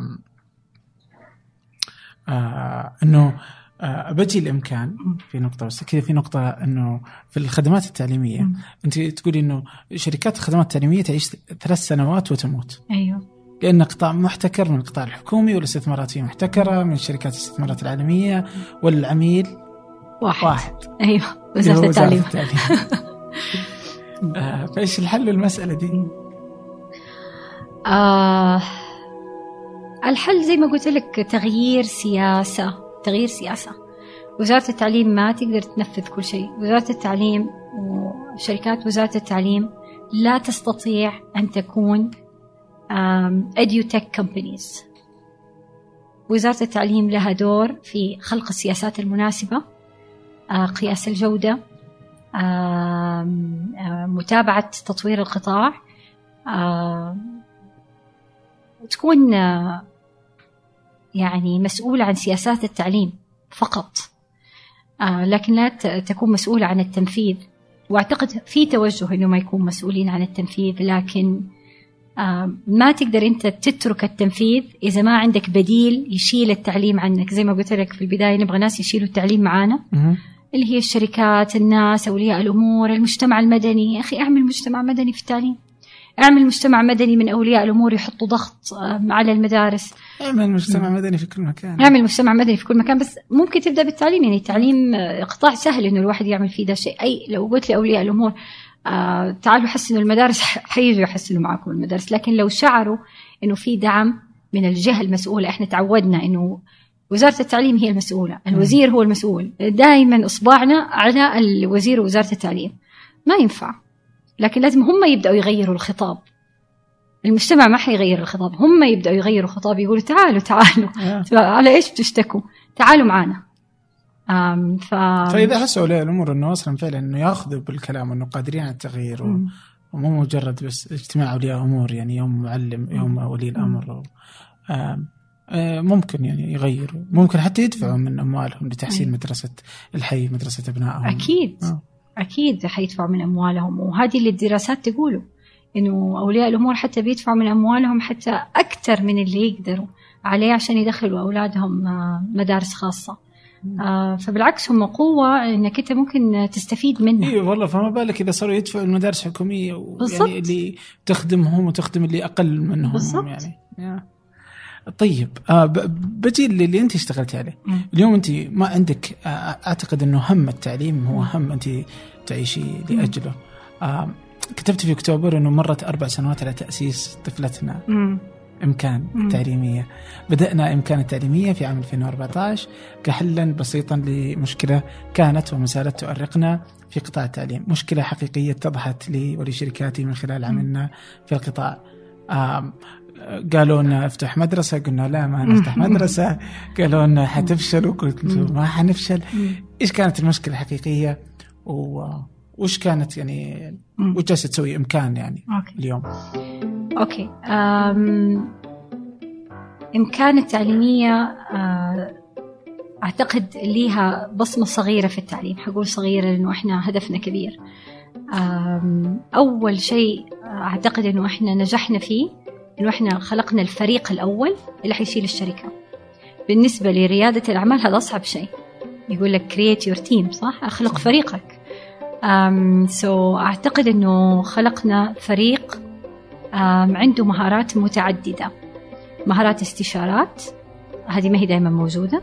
مهارات أم، أكاديمية إنه يفهموا قطاع التعليم. مهارات إنهم يقدروا آه، يتعاونوا مع عملاء مختلفين. قطاع حكومي آه، مدارس طلاب معلمين فكانت مهمة جدا ومهارات تقنية. آه، فأعتقد أنا الآن مرتاحة وأنا متأكدة شركاتي مرتاحين إنه عندنا زي ما يقولوا فريق آه، سوبر ممتاز متميز. الأول الفريق الأول لأنه إحنا نبغى نكبر الفريق الآن. آه، وأعتقد كلهم حاسين برؤية الشركة وأنا ممتنة جدا لكل فرد منهم لأنه إحنا نتعلم من بعض دائما هذا أول شيء أعتقد بصمتنا لأنه ما تشوف في آه، قيادات شابة فاهمة قطاع التعليم مم. مختلف هذا فاهمة قطاع التعليم وتقدر تعمل فيه شيء أعتقد عندنا الآن جميل آه إيش رؤيتكم؟ رؤيتنا إنه يكون في آه للتعليم بشكل عام خيارات متعددة لكل ولي أمر بحسب احتياجه واحتياج طفله. إذا أنت عندك ده الشيء في قطاع التعليم انت عندك قطاع متميز. أنا منير جمجوم أبغى يكون عندي منيو وكل الأمهات في السعودية يكون عندهم منيو للخيارات مش ربي حادني يا قطاع حكومي يا قطاع خاص حياخذ فلوسي وما يديني خدمة. يا ماني عارفة يا مدرسة عالمية التعليم العربي عندهم ضعيف. صحيح. ما عندي خيارات لكن كيف أنا حبني الخيارات من خلال الشراكات. من خلال إني أفتح القطاع. خيارات في المناهج خيارات في المعلم خيارات في نوع المدرسة. أم، كل ما كان في خيارات أكثر كان تعرف إنه هذا قطاع قوي. يعني ما هو هش. أوكي. إيش تشعري وأنت كل يوم تداومي يعني؟ آه أنا مرة أحب آه شغلي. يعني حتى أولادي تعبانين من كثر ما أنا أحب شغلي الصراحة. آم لكن آم يومي أبدا ما هو آه نفس الشيء. هذا أحلى شيء آه في شغلي. آه أقابل أشخاص كل يوم أتعلم منهم. وكل يوم أتعلم شيء جديد. آه أتعلم من فريقي وكل يوم أقول طب إحنا إيش سوينا اليوم للتعليم؟ يعني مثلا أمس عملنا ورشة عمل في مدرسة هذا اليوم سويناه. آه قبل أمس مثلا أنهينا مشروع تدريب معلمين. أوكي هذا سويناه. فدائما أحب أحس إنه آخر اليوم في شيء صغير على المستوى المحلي أثر على أشخاص معينين. يعني أنا يهمني جدا لأنه هدول الأشخاص حيأثروا على أشخاص تانيين حيأثروا وهكذا التغيير يعني. فأحب شغلي جدا جدا يعني حتى ممكن يكون عقبة. حبي لعملي عقبة. آه، ما انام ممكن ما آكل. آم، وأحب إمكان جدا يعني. طيب جميل. الحين أنتم آه، قيادات شابة أفكار شابة آه، شركة شابة تحاول مغازلة قطاع ضخم ضخم وكهل. آه، اليوم انت كيف تقدري كيف تقدري تقنعي اللي أكبر منك يعني كيف تقدري مم. تقنعي اللي أقدم مم. في. في في المجال مم. اللي آه، ممكن ما يحب الأفكار. الجريئة ال- و... و- صعب في المستقبل انت. تؤمنين فيه أيوه صعب صعب جدا آه بالذات في قطاعي قطاعي آه أكبر آه قطاع أول شيء آه في انفصال بين الجنسين. آه فعندك آه مدارس البنات مدارس الأولاد عندك آه قسم السيدات وقسم الرجال. وقطاع محافظ بشكل عام آه والصانع القرار فيه رجل وما زال رجل لكنه سيتغير مع الوقت أتوقع. آم، فما أقدر أقول لك إني ما عانيت. أكيد. أكيد يعني عندي قصص من المعاناة. آم، وأولها إني في أحد الاجتماعات كان عندي اجتماع مع أحد القطاعات الحكومية وكان لازم أحضر الاجتماع عن طريق ال CCTV في غرفة مغلقة في مكان تاني. آه، حضرتها أول مرة. أبغى أشوف إيش هي دي بالضبط. ال CCTV إني أحضر في غرفة مغلقة في مكان تاني. okay. آه ما حبيتها ابدا. ولا حسيت إنه ممكن توصل للأثر اللي أنت تبغى توصله؟ آه إيش فكرة هذه؟ إنك أنت آه، لما يكون عندك اجتماع مع قسم الرجال تروح تحضر من قسم السيدات ويربطوك اللي هي بالدائرة بال- المغلقة. آه. أوكي. فأنت تشوفيهم ويسمع صوتك؟ أيوه يسمع صوتك. آه زي وتشوفهم أيوه.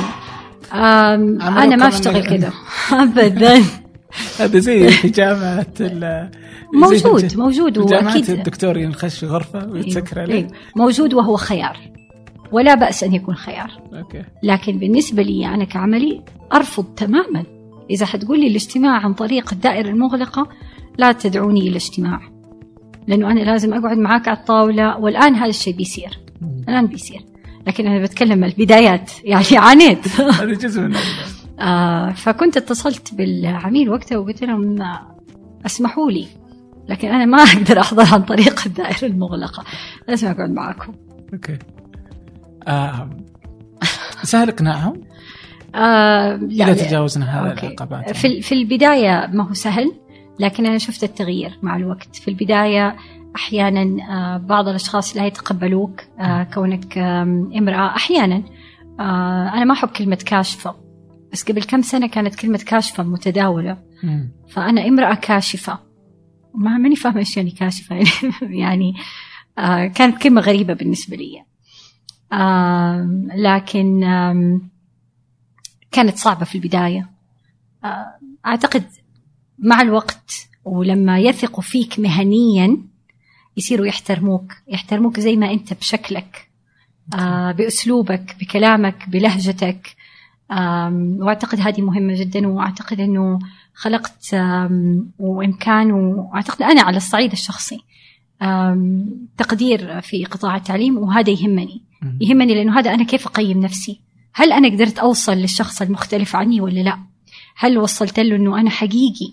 يهمني الأثر ويهمني الشغل ويهمني مصلحته ويهمني مص- مصلحة العمل. آه، فهذا كان مهم. أوكي. اليوم ال- ال- يعني الوزارة التعليم والوزارات بالإجمال في السعودية هي آه، أدوات ذكورية يعني. وجود الذكور فيها آه، متجلي. آه، تحتاج المرأة أن تكون يعني مو بالضرورة بس إنها تثبت نفسها أو إنها تكون كفء لا إنها تحتاج إنها تكون أكفأ. أكفأ. أكفأ أيوة. بكثير يعني. علشان بس تحصل على يمكن فرصة أقل مما هي يعني تطمح له. تطمح له. هل المرأة هي تفرض نفسها وتمكن نفسها اليوم مم. في السعودية أم أنها تنتظر أن الرجل آه مم. يسمح لها؟ آه المرأة طول عمرها تمكن نفسها وإلا ما كانت مرت بالمراحل المختلفة اللي مرت فيها آه ونجحت وأعتقد بالذات في قطاع التعليم المرأة لازم تمكن نفسها من ناحيتين أولا أنها يجب أن ترفض الأسوار تماما بينها وبين القيادات الرجال. في آه، قيادات تعليمية اشتغلوا مع بعض عشرين سنة ما عمرهم شافوا بعض.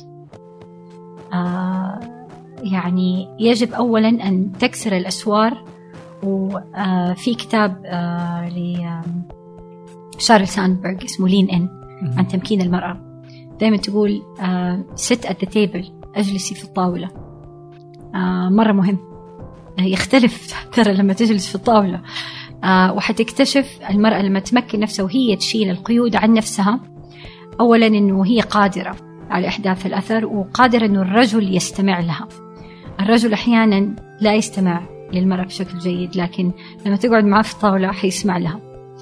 آه، تثق بنفسها. وتثق بنفسها. فأكيد المرأة لازم تمكن نفسها. آه وفي دور كبير للرجل إنه هو يمكن المرأة. آه لكن المرأة لو ما رفعت يدها هو ما حيعرف. يعني الرجل ترى ما هو نبيه. زي زي الست. يعني لو هي ما رفعت يدها وقالت أنا هنا أوكي. أنا شاطرة أنا أقدر أعمل آم، هو ما حيستوعب. هو مش من إنه هو ما يبغى يمكنها لكن هو ما حيستوعب إنه هي تبغى هذا التمكين. فأعتقد مهم أيضا الرجل له دور. والرجل لازم يحس إنه هو له دور في تمكين المرأة الشابة إنه حتى لو عندنا آه، أكيد لازم نحترم العادات والتقاليد والثقافة ويكون في طبعا حدود مهنية للعمل لكن هو ليه دور إنه يمكنها. يقول أنا شايف فيكي شيء أبغى أدعمك. أوكي. آه، كنت يعني كل اللي مكنوني في حياتي رجال. كلهم. أصلا ما في غير.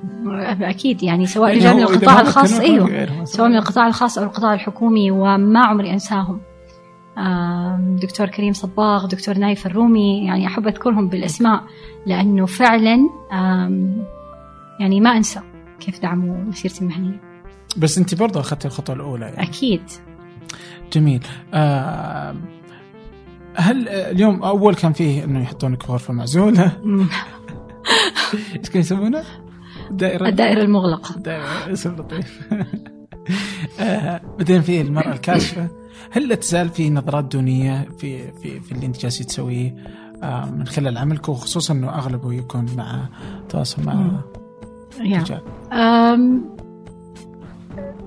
ما أعتقد أنه في نظرة دونية. لكن آه، في نظرتين. النظرة الأولى إذا أنت شركة ناشئة وتقودها امرأة صعب جدا أعتقد أنه آه، تثبت كفاءتك في قطاع زي ما قلت لك آه، ذكوري هذا أول شيء. آه، فأنت عندك ناحيتين عندك أو أنت شركة ناشئة هذا أول شيء. ترى شركة ناشئة مش عيب ولا غلط. شركة ناشئة أحيانا يعطيك قوة الشركة الكبيرة ما عندها هي. تتحرك بسرعة تعمل شركات سريعة تقدر تنفذ تستقطب مهارات. سهل العمل صحيح. كشركة ناشئة إذا خلقت فريق متميز. الشيء الثاني أنه تقودها امرأة. طب أنا كيف أثبت ال credibility أو قدرتي؟ لأنه العمل مع الرجال لأنه. الرجال في النهاية هو اللي حيقرر حيعطيك المشروع ولا لا. صعب. عادة الرجال يعطوا بعض business ممكن يكونوا ولاحظتها كثير.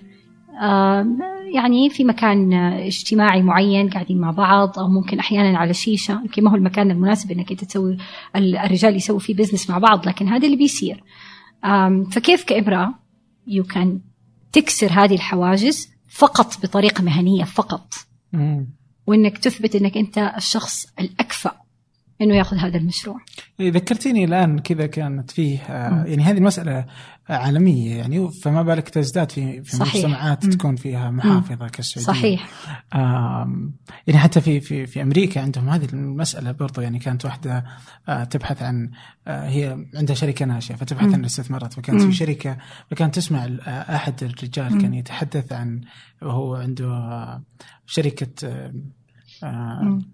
استثمار رأس. مال جريء فكانت آه، تقول إنه هو يذكر ببساطة إنه كيف عادة يعقد كيف يستثمر في الشركات الناشئة. إنه يجي رئيسها التنفيذي آه، يجي عنده في البيت. ويجلسون يأخذون بيرة يشربوا. بيرة ومدري إيش وزي كذا. وإذا عجبتها السالفة وقع معه تم فكانت تقول آه، كانت وقتها إنه هي حامل ومرة. وليش أسافر؟ وليش أنا يعني أنا ليش أنا مضطر إني أسوي هذه كلها؟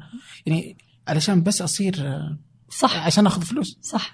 آه. تحدي الصراحه فهي تحديات يعني آه إذا عالمية، كانت عالمية عالمية، فما صح. بالك قديش حتكون آه سعودية. أكيد. آه اليوم عندنا الله يعين الله يعينكم. الله الله يعينكم. اليوم عندنا أول امرأة آه نائبة وزير. للعمل من كان يتخيل. كيف هذا تحسي حيساهم في تغيير منحنى آه صناعة آه الدولة الذكورية أو المجتمع الذكوري أو السياسة الذكورية؟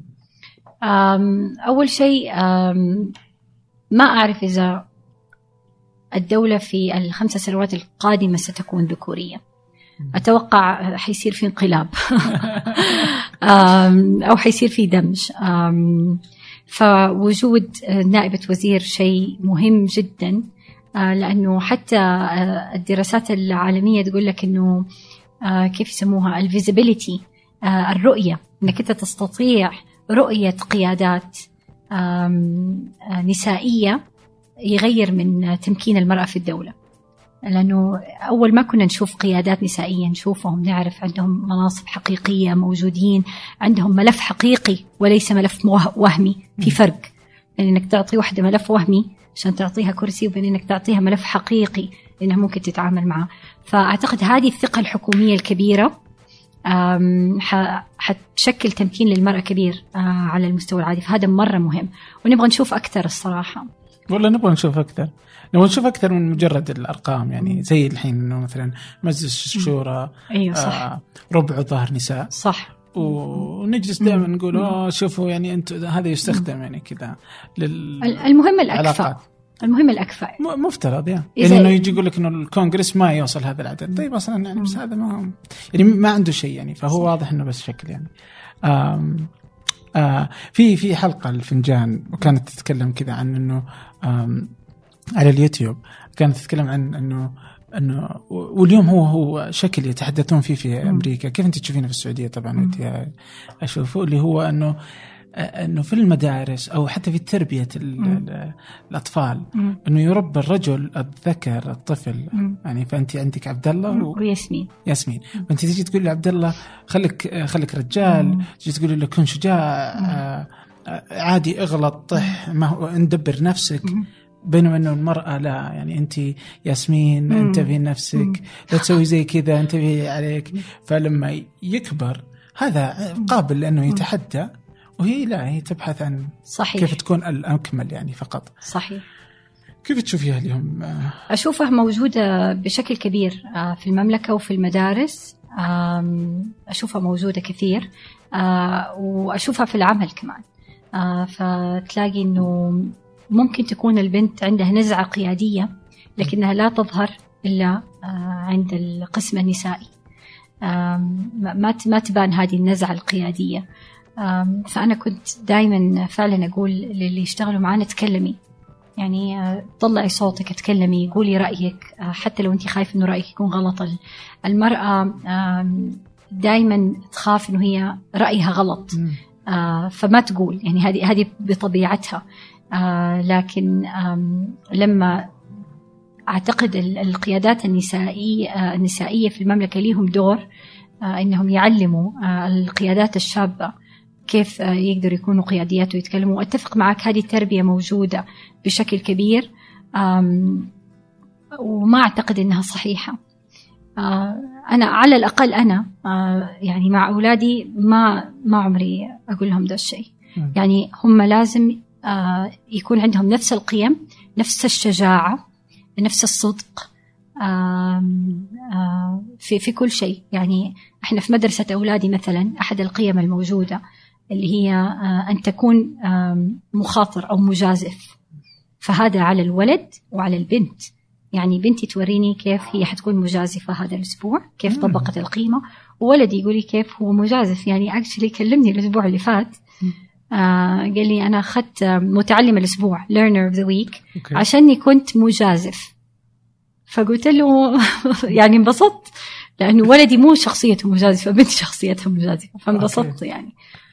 طيب اليوم آه أنت في العمل تحمسي على القيادات آه وأغلبهم موظفينك نساء؟ عندنا 70% بنات و30 رجال والآن بنوظف رجال. أوكي. صرنا أقلية من هذه. طيب آه كيف تحسي مسألة القيادة؟ المرأة آه مسألة أنها تكون قائدة في شركة قائدة في عملها في وظيفتها.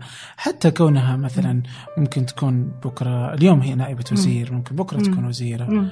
آه فتكون قائدة لهذا القطاع قائدة وقادرة على تحقيق رأيها ورؤيتها وتفعيله وتقبل الخطأ. يعني أنت قبل شوي تتكلم أنه ما حد يبغى يغلط. يعني كانوا يذكروا أنه أنه خلوهم يسوون اختبار فانه كل واحد يكتب كود. فلما تجي المدرسة تشوف البنت تلقى ما كتبت الكود. ليش؟ تقول ما أعرف. بعدين بس سوت control Z تراجع تراجع تراجع لقيت إنه كاتبة كامل. بس قبل ما تجي المدرسة حذفته بالكامل لأنها خايفة إنه مو مضبوط. بس لأنها خايفة إنه أحد يقول لها أوه لا مو مضبوط. فعلى أثر القيادة. نقطتك مهمة جدا. آه القيادة. سواء للمرأة والرجل لازم يتغير مفهومها هنا تماما وبالذات في التعليم لازم يتغير مفهومها. إحنا بالنسبة للقيادة أنا ماذا أؤمن؟ أؤمن أنه في أسلوب قيادة جديد ما هو موجود عندنا في القطاع الحكومي ولا في القطاع الخاص. بعد اللي هو bring your whole self to work. تعال كلك على الشغل. لا تجيني نصك بس الجزء المهني منك. لا تخفي أجزاء منك لأنه العمل المتميز يأتي من الشخص الكامل وليس لما أنت تجيني نصك على الشغل. سو so إحنا عندنا هذا المفهوم bring your whole self to work. uh, معناها الشفافية في من أنت ومن تكون. uh, أعرف كل أحد في الشركة مين. هذا مو معناته أنا تطفل على حياتهم الشخصية أو شيء لا لكن وهم يعرفوا أنا مين. يعرفوا إيش الأغاني اللي أحبها، إيش الأكل اللي أحبه، يعرفوا أسماء أولادي، يعرفوا مدرسة أولادي، قصص عن حياتي مهمة جدا لأنه خلق هذا الشيء وهذا غير موجود في القطاع الحكومي. آه يعني معاليك وسعادتك ولو تتفضل آه يعني ما أظن إنه مسموح لك إنك تأتي كلك إلى العمل. وفي الشركات المتميزة سواء تقول جوجل أو اذر أنت تأتي كشخص كامل إلى العمل. وهذه مهمة مرة في القيادة ولازم تتغير ولازم يكون في التعليم. ما أقدر أقول للطالب لما يجي المدرسة تعال نصك. لا تعال أنت بمشاكلك النفسية بمشاكلك الاجتماعية وأنا أشتغل معك يعني مرة مهمة مهم ده الشيء. ومهم عندنا في إمكان. النقطة الثانية زي ما قلت لك بالنسبة للمرأة القيادية إنها راعية بالدرجة الأولى أكثر من الرجل وشفتها كثير. يعني إنها ترعى اللي يجي سواء كان بنت أو ولد لكن ترعى بشكل أكبر. عشان كده بقول لك تأنيث التعليم بالنسبة للأولاد الصغار كمان مهم. فهذا أنا بالنسبة لي من ناحية القيادة. الشيء الثاني اللي إحنا ابدا ما نذكره في في القيادة اتليست في المملكة وهذه كثير في كتب جديدة انكتبت عنها اللي هي ماني عارفة كيف لأنه ما لها تفسير. ترى تفسيرها يمكن بالعربي تفسير سلبي. okay. اللي هي vulnerability. إنك ال الحساسية والمخاطرة. okay؟ لأنه كل شيء أنت تخاف منه إذا أنت ما خاطرت أو ما جبته فممكن تخسر فرصة أو تخسر فرصة للنمو. فإحنا مهم عندنا حكاية الفولنربيليتي هذه إنه لو تشعر بخوف أو بتردد أو إنك أنت ما أنت قادر تاخذ مخاطرة معينة لا لازم نحل موضوع الحساسية هذا إحنا عندنا في الشركة. فإحنا دائما نقول قولوا أفكاركم قولوا رأيكم نفس الشيء المفروض يكون في قطاع التعليم إني ما أخاف. ليش أخاف أقول رأيي وأخاطر وأجرب وأجازف وأجرب شيء معين؟ وليش أخاف إني أطلع مثلا تقرير إنه التعليم سيء؟ لازم ما أخاف. ليش أخاف إني أنا مثلا أعمل شفافية في قطاع التعليم وتقييم مدارس؟ خمسة نجوم وثلاثة نجوم أو what أو مدرسة مبتدئة مدرسة متميزة. لازم. ما أخاف من الوضع الحالي. فال vulnerability هذه هي رحم الإبداع. إذا ما هي موجودة ما ما تقدر تبدع. لأنه أفكارك الكويسة أحيانا ما تشاركها مع أحد. جميل جدا. اليوم آه هذا على على المستوى يعني كل شيء. في فحديثنا فيه تقاطع ما بين الشأن المحلي العالمي المرأة داخليا عالميا المجتمع. آه بس التعليم العالمي كذا. يعني يذهب إما إنه يغرد خارج السرب ولا إحنا اللي نغرد خارج السرب. واحد مننا يعني في الآخر. فكنت تتكلم عن تطوير التعليم. آه، وححاول آه، حاضع كل كل ما تكلمنا عنه كل مدوناتك اللي كتبتيها وتكلمنا عنها في وصف الحلقة. فذكرت أنت في إجابتك عن تطور التعليم عالميا في النقطة الرابعة. قلت إنه نظم التعليم الأداء الأعلى أداء في العالم هي اللي تستثمر في المعلمين الطاقم آه، القيادي. كوريا. هذا كان كانت استراتيجيتهم كوريا يعني نطت آه، في آه، قطاع التعليم آه، بسبب الاستثمار في المعلمين والقيادات التعليمية. في طرق كثير يعني كل دولة لها قصتها وهذا أحلى شيء. لكن في معايير عالمية الآن مع اللي هي الاختبارات والمؤشرات الدولية فتعرف مين الأول ومين الثاني. فدائما عندك كوريا سنغافور هونغ كونغ في فترة معينة كانت أستراليا آه، بريطانيا فنلندا. آه، فنلندا كلهم استثمروا في معلميه آه، في معلميهم. فنلندا أنا رحت على لما كنت طالبة رحت على منطقة في فنلندا في شمال فنلندا اللي هي بيت سانتا كلوز. هو المكان اللي يعني طلعوا فيه فكرة آه، سانتا كلوز. بابا. آه، بابا نويل. فكان في مؤتمر تعليمي هناك. حلو. آه فرحت على المؤتمر التعليمي في فنلندا. طبعا كان نهار الليل نهار. كانت غريبة شوي. آه ولما حضرت المؤتمر كل اللي بيقدموا الأوراق آه البحثية معلمين. أنا صدمت يعني. معلمين عندهم PhDs عندهم masters آه معلمين في قطاع التعليم العام. آه ف يعني فعلا صدمت من المستوى الفكري آه للمعلمين في فنلندا. وكان بالنسبة لي مختلف عن الأماكن الثانية اللي أروحها اللي هي مؤتمرات التعليم اللي ما أشوف فيها معلم يتكلم. أشوف فيها شركات مدير إدارة لكن آه وزير. لكن ما أشوف معلم يتكلم. هناك كلهم معلمين. كان خيالي. فهذا كان فنلندا إيش في مكان ثاني رحتي له وكان في تجربة رائعة؟ رحت أماكن كثير الصراحة. أه، أه، إما من خلال عملي أه، أو من خلال شغفي. من خلال عملي رحت لأستراليا أستراليا من الدول المتميزة تعليميا. وبدأت المملكة تستوعب هذا الشيء. وعندنا خبراء كثير أستراليين الآن بنشتغل معاهم. وأستراليا برضو تعمل على المستوى المحلي لأنها فيدرالية. فعندهم دعم صحيح. للتعليم محليا. يعني كل منطقة لها تعليمها. آه، لكن أستراليا نجحوا في تطوير آه، المناهج بشكل كبير. آه، وفي تقديم تعليم متميز للأقليات اللي هم يسموهم ال indigenous groups في أستراليا. بريطانيا طبعا. أنا درست في بريطانيا فأعرف التعليم كويس في بريطانيا. من خلال شغفي زرت الفيتنام. زرت مدارس في الفيتنام فقط للاطلاع. كيف المدارس في الفيتنام؟ الفيتنام برضو من الدول اللي أنا أقول لك بعد خمس سنين حتصير من أحسن الدول تعليميا؟ استراتيجيتهم الاقتصادية صحيحة. في استقطاب آه، يعني ال- آم، آه، ال- الاستثمارات الأجنبية والشركات الأجنبية. آه، عندهم ترى قصتها قريبة من السعودية. عندهم أماكن سياحية بيستغلوها بشكل جيد. آه، وتعليمهم قفز مع أنها دولة عانت من حرب مدة 30 سنة. الفيتنام مرة أنصح بزيارتها بشكل عام. دولة الواحد يتعلم فيها كثير. يتعلم فيها أكثر شيء عن أنا كتبت مدونة اسمها آه، المداس اللي ركع الأمريكان. okay. المداس الفيتنامي. لأنه الفيتناميين آه، أيام الحرب الأمريكية كانوا آه، لما تنفجر الدبابات. ياخذوا العجلات حقت الدبابات ويعملوا منها مدرسة. مداس أوكي. عشان يحاربوا الميليشيا جزمة ليهم آه، فالأمريكان تعبوا معاهم تعبوا تعب شديد هم أعلنوا إيه. خسارتهم مثال للإصرار مم. مثال للإصرار آه في تجربة آه، غريبة يعني من الأماكن اللي رحتيها كانت غريبة كذا اللي إلى الآن كذا تقف. سواء سيئة أيوة. سيئة أو جيدة. okay. أعتقد من التجربتين آه، تجربه اولى إني زرت برضو في الفيتنام مدرسة في منتصف البحر آه، اللي هي مدرسة لل للصيادين. okay. آه، فشفت كيف الوزارة آه، تقدم خدماتها. ذكرتني بفرسان يعني. تقدم. خدماتها. أيوة نعم.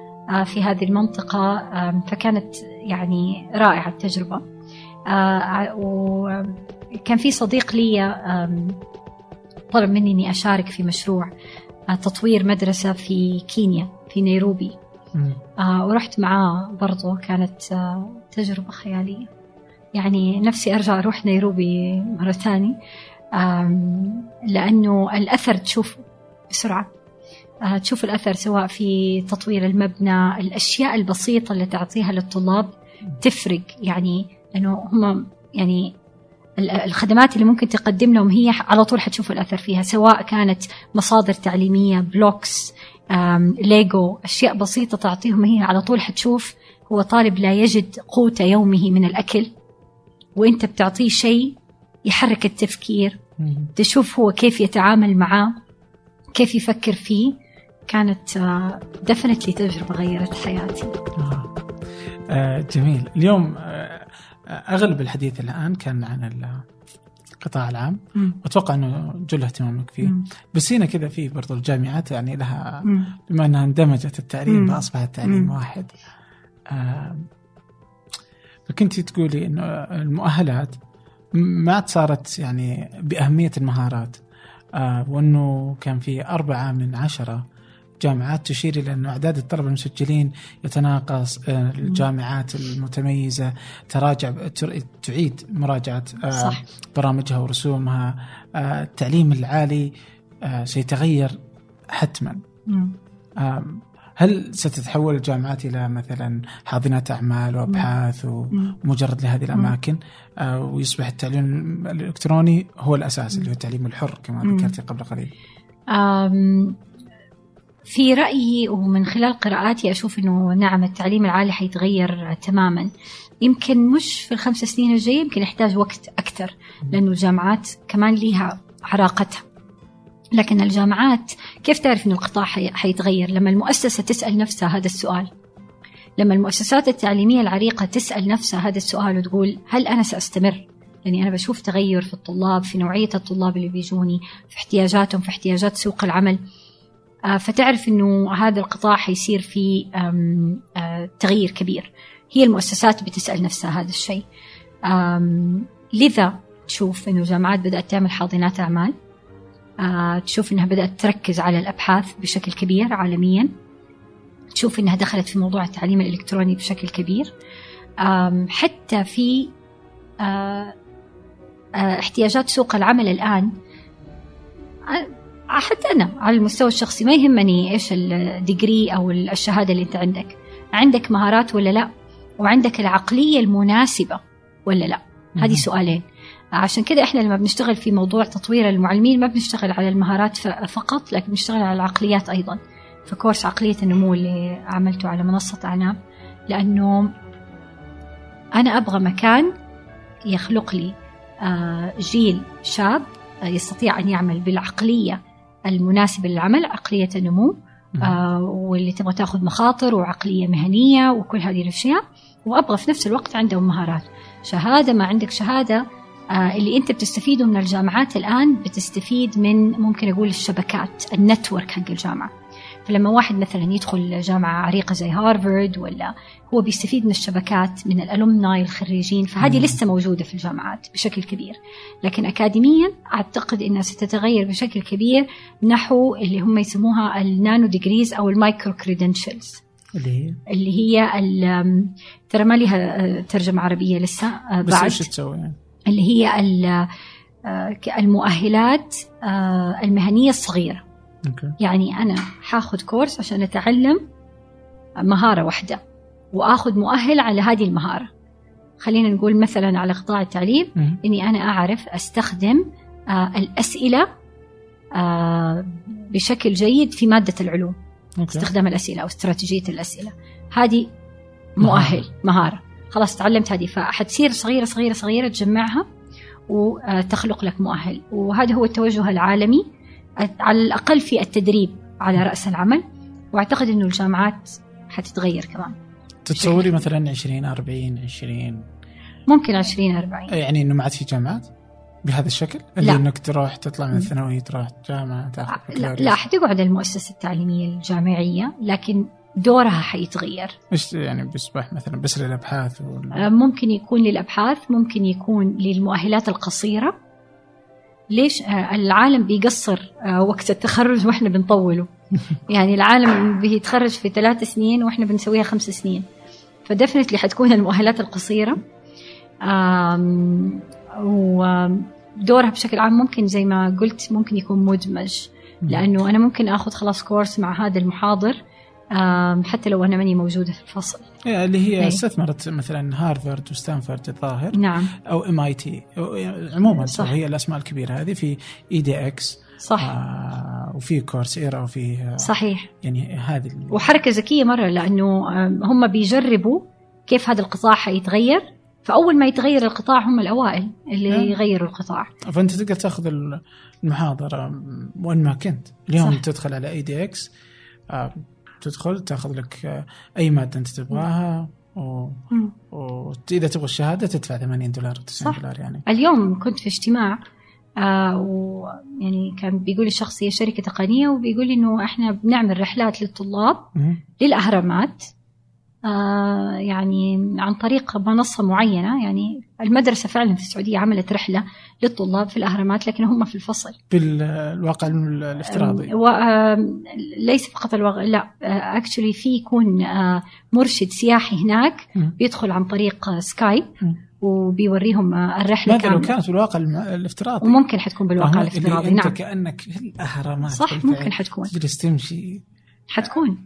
أكيد يعني هذه كلها التقنيات وإحنا لا نزال آه نفكر نخلي آه تحضيري ولا لا فكثير من المشاكل اليوم آه، في في هذا المجال واللي هي صعبة صعبة القياس وصعبة ال- التحديد انت ذكرتي أكثر من مرة في اللقاء إنه خلال خمس سنوات خلال الخمس سنوات وحتى يوم طلعت الجامعات قلت أوه بس إنها خارج الخمس مم. سنوات مم. فانت عندك تصور على وش التقنيات وكيف إنه هل يكون في ازدهار كبير في مجال آه، التقنيات وخدمات التعليمية مم. في المملكة خلال إلى العشر سنوات القادمة هذه؟ أنا بشوفه اليوم يعني في مشاريع حكومية الآن قائمة مم. آه، للمدارس الافتراضية كتجربة آه، ولإدخال التقنية في المدارس ولتدريب المعلمين على المهارات الرقمية مم. آه، فأنا بأتوقع خمس سنوات لأنه بشوفه ك يعني تجربة وليدة موجودة اليوم لكن هل التقنية وحدها ستغير التعليم؟ لا وألف لا لا نستطيع أن نعتمد على التقنية في تغيير التعليم لأنه المعلم ما زال هو أساس التعليم والمدرسة ستظل أساس التعليم لفترة طويلة. يمكن يتغير بعدين لكن لفترة طويلة ستظل. عشان كده ما أقدر أني أصرف كثير على تقنيات التعليم إذا ما صرفت على الأساس اللي هو تطوير المعلمين والقيادات المدرسية. وهذا اللي آه الآن بيقولوه في كثير من المؤتمرات التعليمية. وهذا اللي الدول المتقدمة تعليميا بتسوي. بندخل التقنية كداعم للتعليم لكن التقنية لن تغير التعليم وحدها. القيادات التعليمية هم اللي حيغيروا التعليم المجتمع أولياء الأمور. عشان كده يعني هو قطاع حي. يعني أنا لما أوصف التعليم في السعودية بالنسبة لي هو قطاع ميت. لكن هو المفروض يكون قطاع حي. في ناس كتير بيشاركوا فيه. آه وهذا اللي أتمنى أشوفه يعني يوم من الأيام آه، اليوم ال- آه، هذا سؤالي الدائم أحس إذا فتحنا نطاق التعليم آه كررته مرارا وتكرارا. يعني اليوم آه، مشكلة التعليم إنك أنت اليوم لما تصنع خطة مثلا التجارة ممكن إنك تروح تغير بعض القرارات. وبكرة تدخل الشركات الاستثمارية و... وتبدأ توظفها بعد ثلاث سنين تبني المصانع بعد. خمس سنين عندك كوزان الحين التعليم مشكلته إيش؟ إنه الخطة اللي أنا بصنعها اليوم اللي بنفذها اليوم. الشكل اللي أنا بنفذ اليوم المحتوى اللي أنت تتكلم عنه الإدارات التعليمية الم- المدرسين كل شيء أنا جالس أسويه اليوم إذا اصبح جاهز اليوم جاهز تماما يعني خلصت كذا اليوم عندي كل شيء أفضل شيء. بنية تحتية مدرسين إدارات. فلوس آه، تقنيات كل حاجة اليوم جاهز نتائجها ومخرجاتها بعد 12 سنة على الأقل صح طيب يعني- إيش فيها لو بعد 12 سنة؟ اي أنا ما عندي مشكلة ما عندي مشكلة. سو اليوم هل فعلا إنه ويجب إنك تكون عارف إيش بعد 12 سنة أو بعد 15 سنة إيش ال... كيف بيكون شكل الحياة؟ إيش الفرص الوظيفية المتاحة؟ إيش الأشياء كيف تتغير؟ في ناس تتخيل إنه كل شيء بيتغير. يعني لا. ما تستطيع فتخيله والرهانه على تخيلاتك تحدي. اليوم قديش تحسي إنه أصلا إحنا نصنع أبنائنا. لعام 2000 و- اللي, اليوم يدرس بيتخرج 2030 مم. هل إحنا نصنعهم لوظائف 2030 لجامعات 2030 ل... آه لعالم 2030 بالوضع الحالي آه لا أعتقد أننا نصنعهم ل 2030 آه وهذا الواقع. آه لكن أنت قلت نقطة مهمة جدا وهي أنه نبدأ ونتقبل أنه الاستثمار في التعليم طويل الأمد. وأننا حنشوف المخرجات بعد فترة زمنية طويلة. هذا مش معناه لا يخليني من المسؤولية. هذا لا يخليني أنا كولي أمر أو كشركة تعمل في التعليم أو كوزير أو ك إنه أوكي بعد 12 سنة عشان كده قلت لك الدورة السياسية قصيرة لكن الأثر طويل. وهذا اللي أم، عرفوا الدول اللي تطوروا تعليميا. عرفوا إنه الأثر سيكون بعد عقدين. آه ولازم إنه إحنا نؤمن إنه الأثر سيكون بعد عقدين لكن نتخذ الخطوات الصحيحة تجاه هذه العقدين وفي سياسات سريعة ممكن أنت تعملها تسرع لك بعض الأشياء لكن الأثر سيكون طويل الأمد آه يعني أحس إن مسألة مخيفة جدا يعني بالنسبة مم. لي يعني اليوم ال- التعليم ما تدري أصلا وين رايح. يعني كذا تسمع إنه في أشياء بس إنه ما في تلك الشفافية اللي تجعلني كولي أمر إني أدري وأولادي وين بيروحون. إيش يدرسون؟ أنت هل إنك جالس تشتغل على أولادي تشتغل على مستقبلي تشتغل على هذا الجيل اللي أنت تبغاه يقود السعودية فيما في 20 30 20 40 20 آ- آ- أي سمها اللي تبغى. اليوم انت جالس ما أنت جالس تسوي شيء. طيب مين جالس يعني يعني يجب أن تكون شفافية في أعلى درجاتها مع آ، وزارة التعليم. أتفق معك 100% الشفافية هي الأساس. لو إحنا ما صرنا نخاف من أداء قطاع التعليم آه، وواقع قطاع التعليم واللي إحنا عارفينه وإحنا بنقوله. إحنا بنقوله حتى ال ال يعني آه الله يعطيهم العافية اللي في الوزارة واللي في القطاع الخاص كلهم بيقولوا. لكن أبغى بالأرقام. أبغى بالأرقام وبالمدرسة. أبغى أعرف دي المدرسة إيش تحدياتها وهذا موجود عالميا. ما هو إنه شيء ما هو موجود والآن بالتقنية ممكن تعمل هذا الشيء. أبغى تقرير عن كل مدرسة أبغى تقييم عن كل مدرسة أم، أبغى شفافية عن كل مدرسة. أن يكون بالأرقام ويكون عندك داشبورد كبير أنت تعرف من خلاله أداء كل قطاعك وكل منطقة وكل منطقة إيش تحتاج. آه لأنه كل منطقة حتحتاج شيء مختلف. تماما عن المناطق الثانية إذا إحنا وصلنا لدي دي المرحلة اللي هي يعني بدأوا فيها. بدأوا فيها في عام I think 2014 2013 2014 لما أسسوا هيئة تقويم التعليم العام اللي صارت الآن هيئة تقويم التعليم العام. آه، صارت هيئة تقويم التعليم. لكن إلى الآن لا يوجد شفافية. أنت تقوم التعليم لمن؟ لولي الأمر وللطالب؟ أنت تقوم التعليم لهم مو عشان تعطيني تقرير داخلي لكن عشان تساهم في التنمية الوطنية. وأشوف أنه حيكون في دور كبير للهيئة في السنوات القادمة. لكن ستبدأ بأنك أنت تفتح البيانات لأول مرة. جرب افتح البيانات. وريني أداء مثلا خمسين مدرسة. وشوف تفاعل أولياء الأمور مع هذا الأداء كيف. مو لازم كل شيء آه، في البداية. لكن ابدأ اخلق هذه الثقافة ثقافة الشفافية. أنا في كل مدرسة في بريطانيا أقدر أقرأ تقرير عن المدرسة. من ال website حق الأوفستد اللي هو اللي هي الجهة المخولة لتقويم المدارس التابعة للملكة. directly أدخل أكتب اسم المدرسة يطلع لي التقرير لكل السنوات. Inspectorate هي ال Inspectorate حق الملكة. مفروض كذا. المفروض كذا والله. يعني أخشى إنه بنجلس ندور وان هذا إلى يعني كذا ربما إنه التعليم يبغى له مشروع زي مشروع منهاتن مشروع كذا. إنه أدري والله. بس لو أشركت شوف لو أشركت الشركات الصغيرة وعلمتها تقيم مدارس وتكتب تقارير وأتوقع هذا حيكون التوجه. تخيل كم تقرير تقدر تنجز. يعني لازم نفكر خارج الصندوق. لازم يعني لازم ترى في مهارة لازم يتعلمها القطاع الحكومي. Let go. اترك. يعني لا تتحكم في كل شيء ومو كل الملفات لازم تكون تحتك. هذه إنك آه، تترك لشخص آخر أو جهة أخرى أو جهة هذه مهارة ما عندهم هي في القطاع الحكومي. يعني أغنية ليت ات جو ناديها ختاما لكل من يسمع. شكرا جزيلا لك. الله يسلمك. الله شكرا. يعطيك العافيه شكرا استمتعت. لوقتك والله. شكرا لك. Don't let them in, don't let them see. Be the good girl you always have to be. Conceal, don't feel, don't let them know.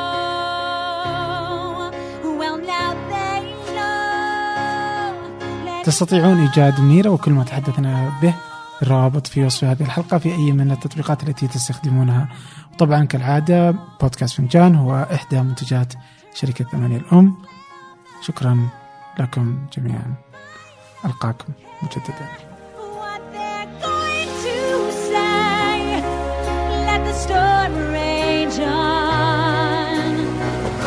Never bothered me anyway.